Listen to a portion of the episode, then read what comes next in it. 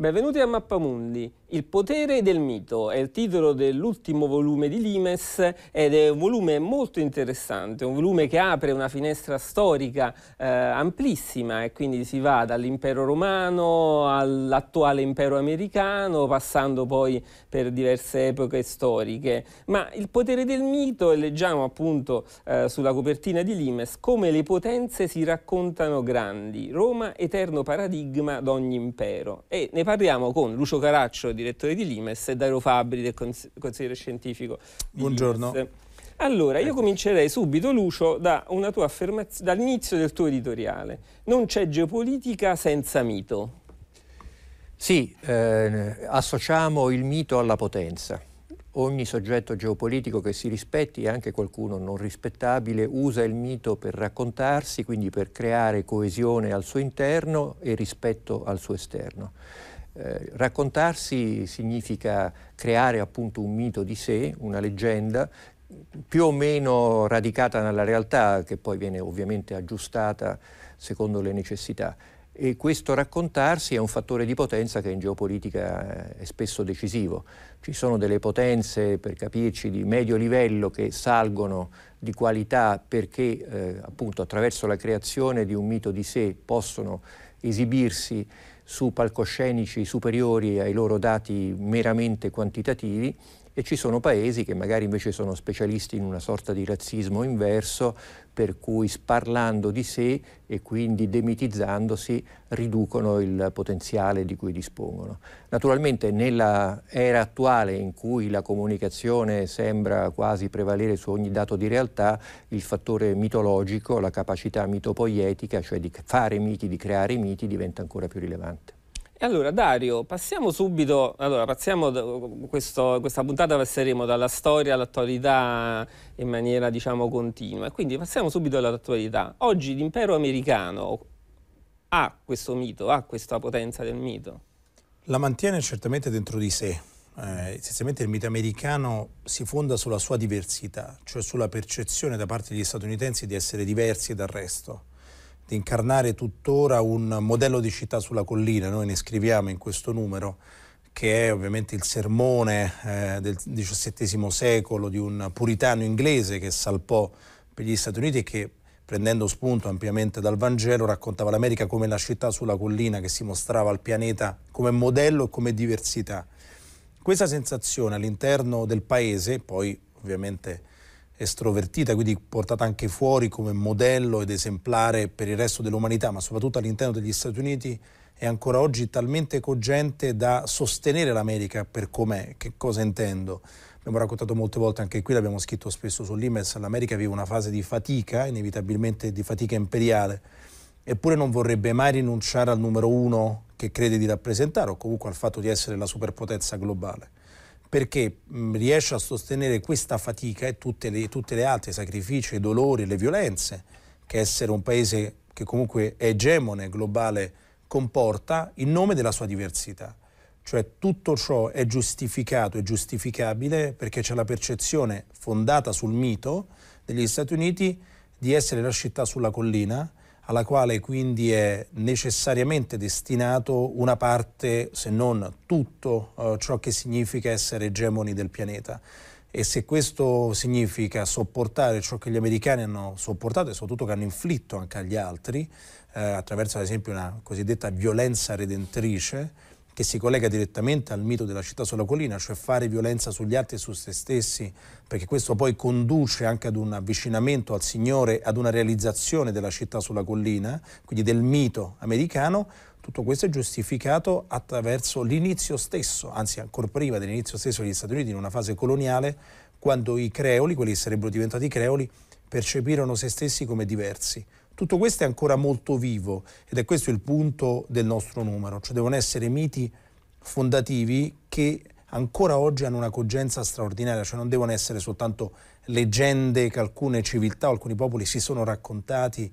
Che poi non basta un passato glorioso. Basta un pass- deve essere ancora oggi convinzione degli abitanti, cioè quel mito deve essere creduto fino in fondo ancora oggi, certo con variazioni differenti, prendiamo il Giappone di cui si discute in questo numero, i giapponesi credono ancora in una mm, larga parte che l'imperatore sia discendente dalla dea del sole, questo non vuol dire che ci credano letteralmente, ma che questo rappresenti una loro diversità, un loro collegamento alla divinità è qualcosa di radicato all'interno della popolazione. Così gli americani, eh, così i francesi credono di appartenere a, ad una stirpe che va da Giovanna d'Arco, ancora prima di Giovanna d'Arco, eccetera.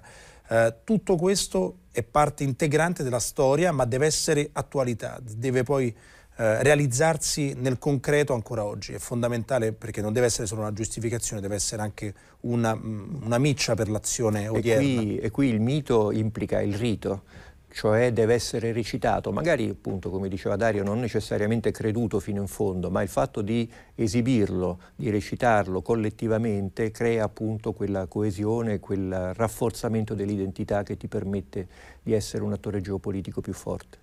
Allora Lucio, prima di passare all'impero romano, che so che insomma, è una tua passione, il, eh, vorrei capire meglio no, il meccanismo, come funziona questo mito. Cioè, abbiamo capito che quindi per essere impero non conta solo essere forti economic economicamente o, o militarmente, no? cioè, ah, c'è bisogno di questo fattore in più, il fattore mito. Ma chi è il depositario del mito? Chi è che lo alimenta? Cioè, sono, cioè, il mondo della cultura di un paese, è l'apparato burocratico, è chiaro che i miti chi sono... è che è protagonista del mito in un paese? Allora, sono due cose diverse. I produttori del mito sono necessariamente le elite, elite eh, intellettuali, politiche, insomma l'aristocrazia di questi paesi che poi lo diffondono per gli rami e poi lo fanno diventare anche pedagogia nazionale, cioè il mito deve essere insegnato, promosso fin dalla scuola. Eh, quando c'è per esempio in America la cerimonia dell'alzabandiera in tutte le scuole, cosa che in Italia ovviamente non se ne parla nemmeno. Scusa Lucio, quando in America si studia il sermone a cui facevo riferimento quando, nei libri di scuola, quello certo. città, della città sulla collina è insegnato nelle scuole americane. Quindi c'è una produzione diciamo, dall'alto, una diffusione nel basso che poi eh, naturalmente crea una dialettica fra basso e alto. E poi c'è... Eh, lo accenniamo anche nell'editoriale, una parte del sistema Stato che è in qualche modo custode del mito, magari anche con qualche capacità di variarlo e interpretarlo, che è l'alta burocrazia, eh, gli apparati strategici cioè quei luoghi dello Stato dove effettivamente si concentra il potere, quello vero.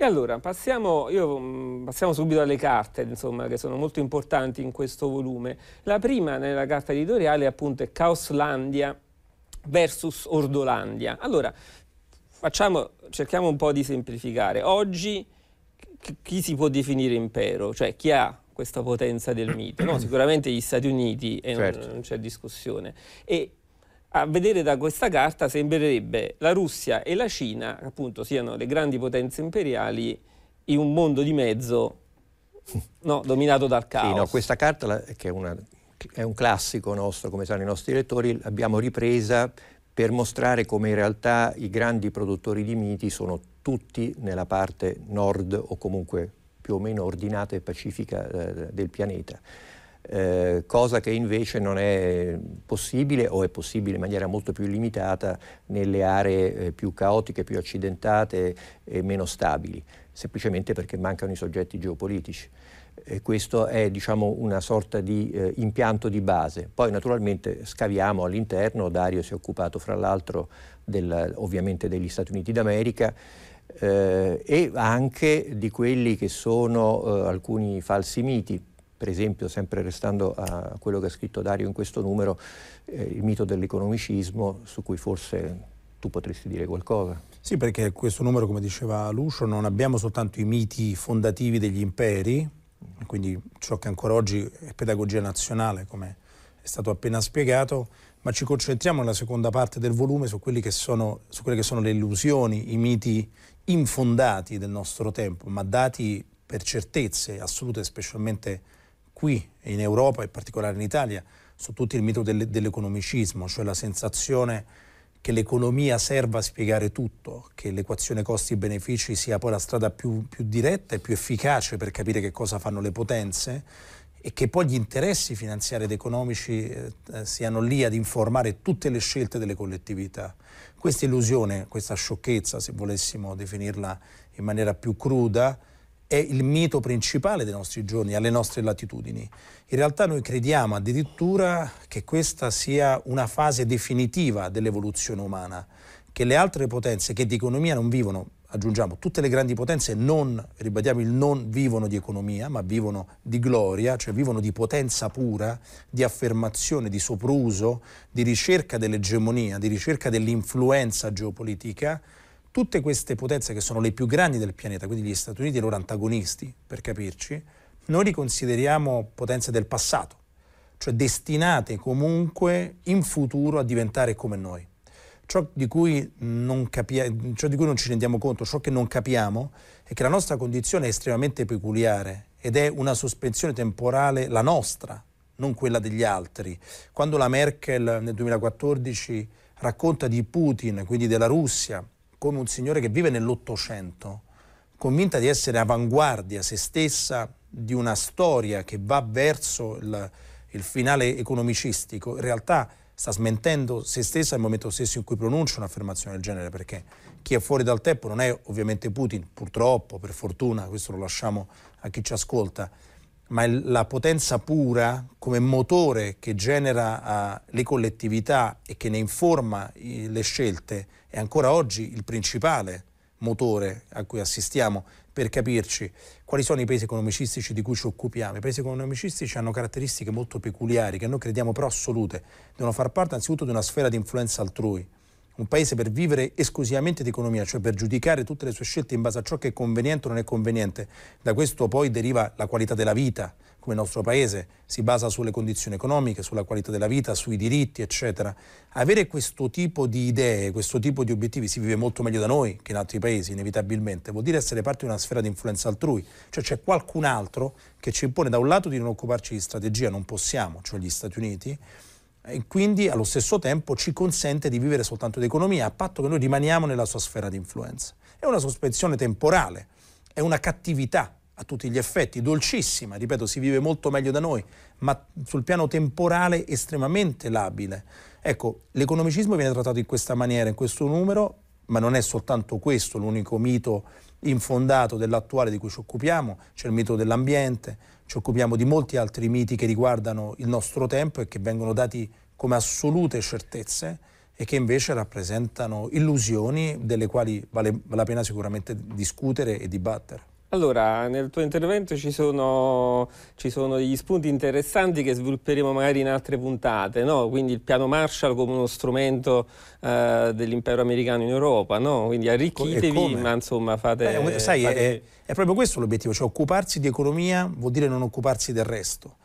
E questo da sempre gli imperi, gli egemoni impongono, finché possono e finché ne hanno la forza, alle periferie, ai loro satelliti, di vivere di qualità della vita, di vivere di economia, cioè di, di concentrarsi sugli aspetti più dolci dell'esistenza, perché comunque la potenza tout court loro è preclusa, perché altrimenti vorrebbe dire poi intralciare i piani dell'egemone.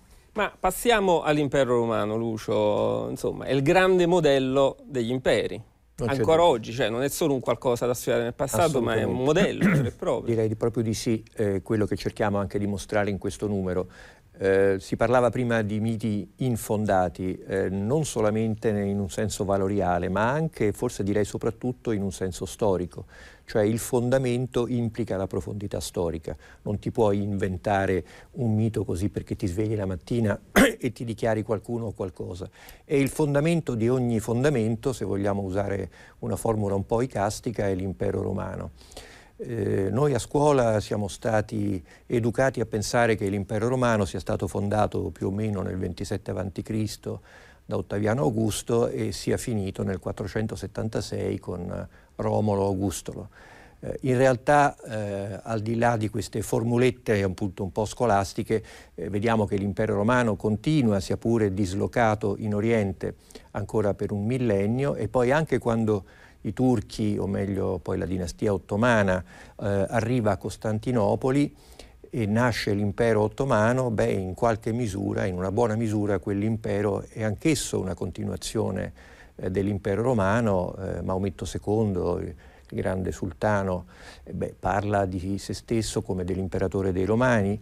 Eh, e poi c'è un, riferimento a Roma anche nell'impero russo, ovviamente, quindi la cosiddetta terza Roma dopo la seconda che è Costantinopoli e poi con qualche eh, diciamo, stiracchiamento si può, io credo, anche parlare dell'impero americano come fondato su una base romana. D'altronde il dibattito tra i padri fondatori americani nel Settecento, molti dei quali eh, inizialmente non pensavano di costruire gli Stati Uniti d'America, erano dei coloni britannici che discutevano su come organizzare le loro istituzioni, beh, il dibattito fra questi padri fondatori è un dibattito che si svolge innanzitutto molto spesso usando degli pseudonimi romani eh, e in secondo luogo facendo continuamente dei riferimenti a Roma perché evidentemente il fascino della classicità era fortissimo e fra i due paradigmi classici che poi nella storia si sono incrociati e fusi, cioè quello ellenico e quello romano,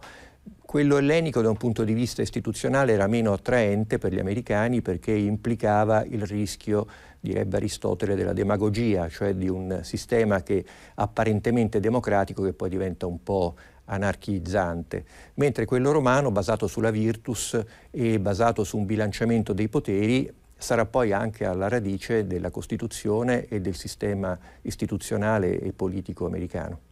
E Dario, allora parliamo appunto di America e impero romano, cioè i richiami sono continui negli Stati Uniti. E come? Ho visto che nel volume avete addirittura elencato no, quante Rome esistono negli 51, Stati Uniti. Sì. No, 51 nel mondo è una buona quantità. È interessante che poi la, c'è sia la dizione latina, diciamo, che quella in inglese, quindi viene indicata in modi differenti. I richiami sono molteplici ed è, molt- ed è straordinaria la medesima ambiguità di Roma mantenuta negli Stati Uniti, cioè Roma era un, formalmente una repubblica che era già diventata impero, Lucio raccontava l'inizio formale, almeno secondo la scuola dell'impero romano, ma nella concezione geopolitica era un impero già da prima, cioè nella sua capacità di estendere se stessa oltre i confini più o meno naturali, ammesso che esistano, e di creare dipendenza fra le colonie e se stessa. In un classico atteggiamento imperiale lo era da molto prima di Ottaviano. Così gli Stati Uniti, che si mantengono repubblica, lo sono tuttora formalmente, di certo non hanno un imperatore nella, nella dizione ufficiale, ma sono un impero. La, l'ambiguità, è, l'ambiguità, è, veramente medesima, viene mantenuta anche strizzando l'occhio a Roma, anche facendolo in maniera maliziosa da questo punto di vista. E poi basta vedere i, i fasci littori presenti all'interno del congresso americano, proprio a richiamarsi direttamente a quel tipo di idea. La, la sede stessa del Parlamento americano si chiama Campidoglio capital ovviamente in inglese, ma questo significa l'idea stessa di aver immaginato, uh, prima discutiamo di città sulla collina, la propria diversità come simbolo uh, in assoluto di, di differenza rispetto al resto riconoscendo poi invece l'unica somiglianza che è quella con Roma, cioè l'unica vera somiglianza che non ha mai generato ad esempio disgusto o ribellione negli Stati Uniti è quella con Roma, perché nei confronti dell'Inghilterra non può essere mantenuta non solo perché era madrepatria coloniale, perché l'Inghilterra è una monarchia. E, e i puritani, che poi sono l'anima della, anche della rivolta statunitense, erano profondamente repubblicani o comunque antimonarchici, avevano già provato in Inghilterra a fare la rivoluzione ed era andata era andata male, ci riescono negli Stati Uniti e non hanno alcun uh, rossore, non, non, non, si trovano in imbarazzo a ricollegarsi a Roma ed è l'unico, ripeto, elemento al, al, quale riescono realmente a collegarsi. E in maniera minore la Francia, anche la Francia, spesso non se ne discute, non è neanche argomento di questo nostro incontro, ma la Francia è l'altra parte di cui gli americani non si vergognano, cioè l'altro modello verso il quale tendono da qui il loro classico complesso di inferiorità culturale verso la Francia che poi si trasferisce spesso in aggressività ma sempre parentale, rimane sempre all'interno di un ambito sentimentale, ma ripeto questo oggi non ci interessa, Roma è il punto di riferimento e lo rimane, lo rimane ancora oggi anche quando eh, in questa fase gli statunitensi, una parte del paese che ha poi i suoi messaggeri e cantori eh, vorrebbe ritirarsi dall'essere impero, ne abbiamo parlato molte volte, si richiama l'idea di Repubblica Romana, cioè si ricorda come sia possibile, secondo loro, eh, in realtà non è possibile, ma loro ci credono, abbandonare l'impero, guardarsi in ombelico perché si è una repubblica. Così come non siamo mai diventati impero, dicono questi americani, e siamo rimasti repubblica, Roma anche era rimasta repubblica e noi potremmo fare lo stesso. In realtà contraddicendoci nel momento stesso in cui lo dicono, perché Roma sì, rimane formalmente una repubblica con un principe, ma non lo è più da tempo. Quindi il, dire, il parallelo, il legame è assolutamente straordinario. È, è, è, mozzafiato dal punto di vista geopolitico perché è vero non esiste quarta Roma nella dizione statunitense, non si è mai presentata così formalmente l'America, ma è incredibile il, il collegamento e credo che anche negli usi e nei costumi assisteremo ad, una, ad un mantenimento di Ma di, si può fare legame. un parallelo anche così diretto, cioè le basi militari nel mondo come le, come? Regioni, americane, le regioni romane, scusate, eh, oppure le strade romane, eh, l'autostrada di internet, no? gli anfiteatri, la stessa la griglia della, romana la stessa griglia delle... film, la cultura americana. Certo, ma, ma la stessa griglia urbanistica delle città americane è una griglia romana perfettamente romana nel suo essere geometrico, cioè Street ed Avenue stanno a ricalcare la pianta romana, esattamente la pianta romana. Le colonie militari a cui tu fai riferimento sono eccezionali.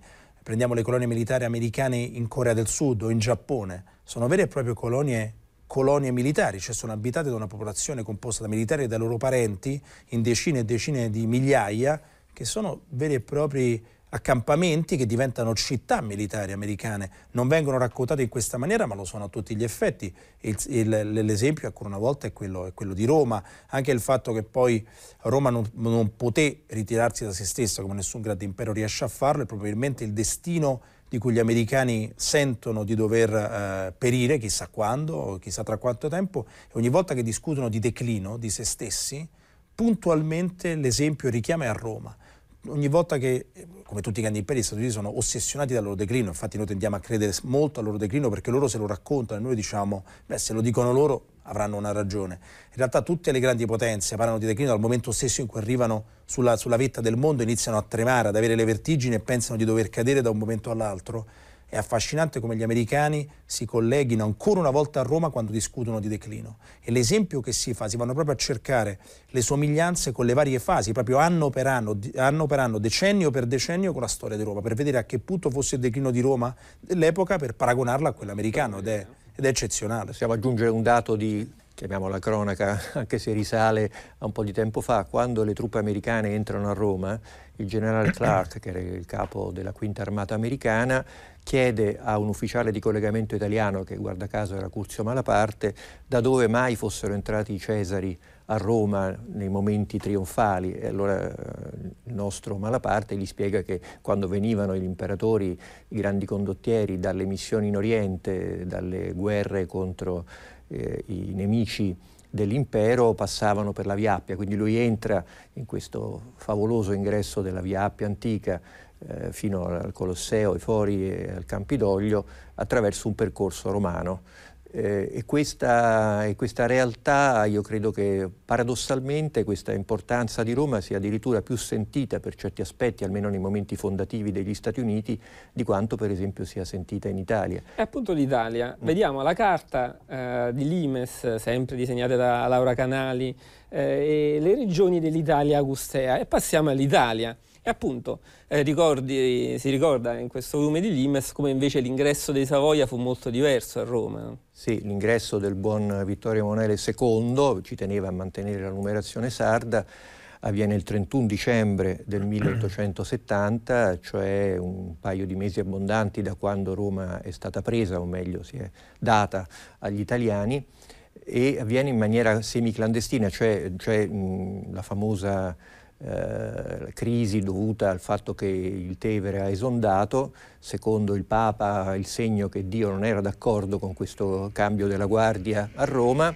Eh, Vittorio Emanuele II arriva in carrozza a Roma, scende dalla carrozza nell'atrio del Quirinale si rivolge alla Marmora, eh, dice, quello che Roma aveva tra virgolette preso, dicendogli finalmente suma in piemontese, dopodiché si addormenta e la mattina dopo ritorna a Firenze perché non sa bene che cosa farci con Roma.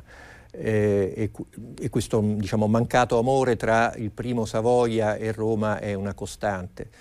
C'è poi una frase che eh, citiamo, credo piuttosto evocativa, del famoso classicista tedesco Mommsen che in un colloquio con Quintino Sella, quello del Parigio del bilancio per intenderci, eh, gli dice ma insomma ma voi siete arrivati a Roma ma vi rendete conto che stando a Roma non potete che avere dei grandi progetti cosmopoliti e naturalmente non era proprio diciamo, il primo compito, il primo, eh, il primo impulso eh, del buon Quintino. Eh, quanto riguarda questa carta, eh, quello che a me colpisce immediatamente è la continuità della partizione interna all'Italia. È chiaro che eh, non sono delle regioni nel senso nostro del termine, né sappiamo esattamente quale fosse poi la funzione eh, istituzionale di questa partizione, però mh, probabilmente più che altro per la riscossione delle tasse.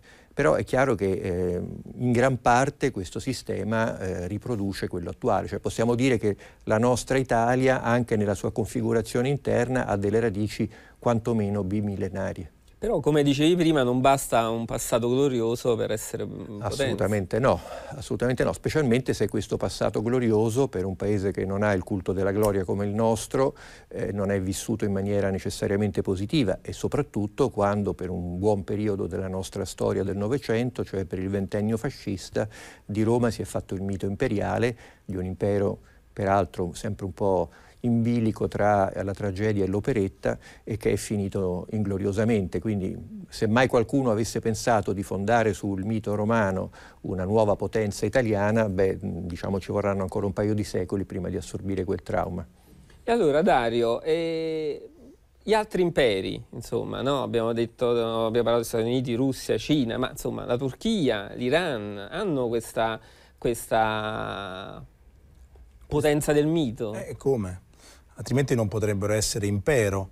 Hai citato... Intanto, scusate, mostro con una carta appunto l'impero britannico, che è un altro impero insomma, di riferimento. Mitica carta rosa dell'impero britannico. Hai citato l'Iran, l'Iran non potrebbe essere se stesso senza il mito di sé, eh, che ha la stessa identica funzione di cui discutevamo sugli Stati Uniti, cioè è ancora quel mito che informa la popolazione e la, e la, e la conduce a sopportare i sacrifici dell'impero, dell'essere impero, eh, che per quanto riguarda l'Iran, ma non soltanto, si basa su un elemento di cui abbiamo parlato poco oggi, ma che è fondamentale, che è la continuità. Cioè tutti i grandi imperi, mito o non mito, hanno un'idea di continuità che è assoluta e che non è scalfibile.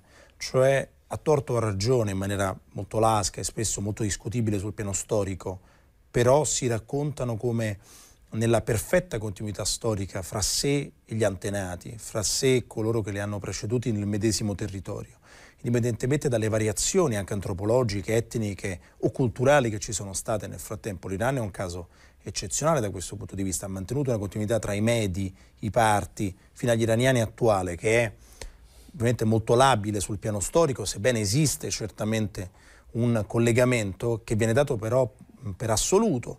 L'Iran stesso quando abbraccia l'Islam lo fa da impero, cioè modificandolo, eh, creando la sua declinazione sciita, perché non può limitarsi a prendere una confessione araba che nasce in ambiente arabo semita per sé.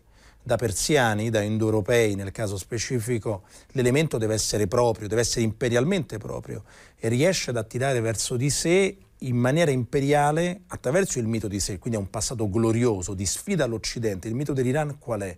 Del paese indomito che non si è mai piegato all'Occidente ciò che gli iraniani ad esempio... E torniamo anche all'impero romano, insomma. Ciò, ma esattamente, ciò che gli iraniani eh, rimproverano ai turchi, con i quali sono da sempre in lotta, sul piano retorico si intende, Lucio lo ricordava come nella fase iniziale, non soltanto, gli ottomani si traducessero come nuovi romani, cioè si presentassero come tali, questo i persiani lo rimproverano ai turchi, perché rappresenta nella loro retorica un essere diventati parzialmente occidentali o comunque averne accettato eh, i galloni, l'elemento retorico di propaganda.